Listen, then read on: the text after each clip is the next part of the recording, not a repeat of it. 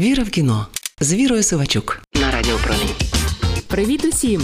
Це я, не суворий, але прискіпливий кінокритик Віра Сивачук. Настав той тиждень, коли у блозі про кіно можна законно говорити про радіо. 22 квітня у променя день народження. А імениннику можна все. Ну майже впадати в дитинство і згадувати культовий хіт-парад 12 мінус 2, ефірні курйози і радійні легенди з бородою. Але я почну з іншого із фільмів про радіо. Здається, що наша робота вкрай не кіношна. Ну не можна ж півтори години знімати, як хтось теревенить у мікрофон. І навіть на екстремальніший ефір, після якого ти, здається, сивієш, не привід для трилера. Але на щастя, справжні кіношники відчувають драйв нашої роботи. Ну а сюжет то справа техніки. Отож, цього тижня дивимось кіно про радіо від комедії до трилера. А починаємо, звичайно, з культової стрічки Баррі Левінсона Доброго ранку, В'єтнаме. США 1987 рік. Віра в кіно з Вірою Сивачук. Нова класика і один із найсильніших фільмів про війну у В'єтнамі. Це ви звичайно чули про стрічку Баррі Левінсона. Але це ще не все. Вона показує на що здатне і для чого потрібне радіо на рубежі війни і миру. За сюжетом популярний радіоведучий Едріан Кронауер приїжджає в Сайгон вести ранкове шоу на військовій радіостанції. Харизматичний, драйвовий, який за словом до кишені не полізе, і за жартом теж. Едріан піднімає з ліжок у В'єтнамі не тільки солдатів, своє командування теж. Воно не знає, що робити з дотепником, який може жартувати про що завгодно: погоду, малярію, В'єтнам замість кави і президента Ніксона.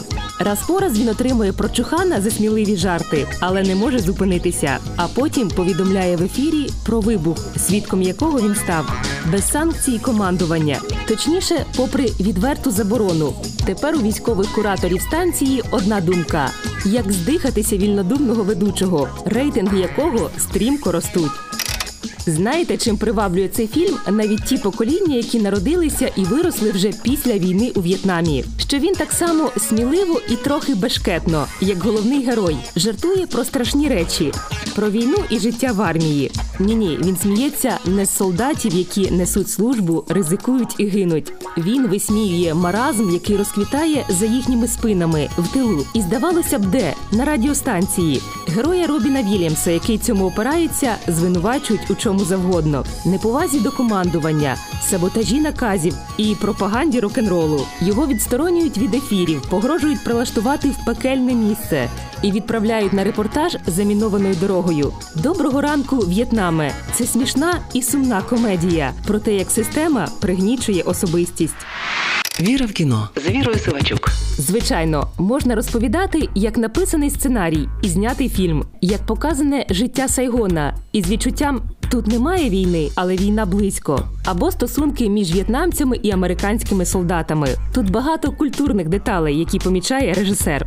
Але насамперед це акторський фільм, в якому комедійний талант Робіна Вільямса, який і до цього робив скетчі на сцені і на телебаченні, злетів та куди вже вище. Скільки б не дивилася фільм, не можу пояснити, як у нього це виходить. Чистий стендап перед мікрофоном.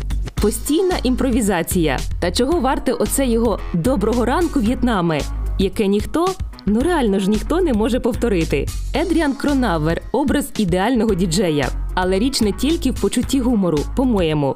Доброго ранку, В'єтнаме! Кіно про те, як важливо залишатися собою в ефірі і не вдавати коміка, якщо самому не смішно. Нічого страшного, радіо це тобі не нейрохірургія, каже один із героїв.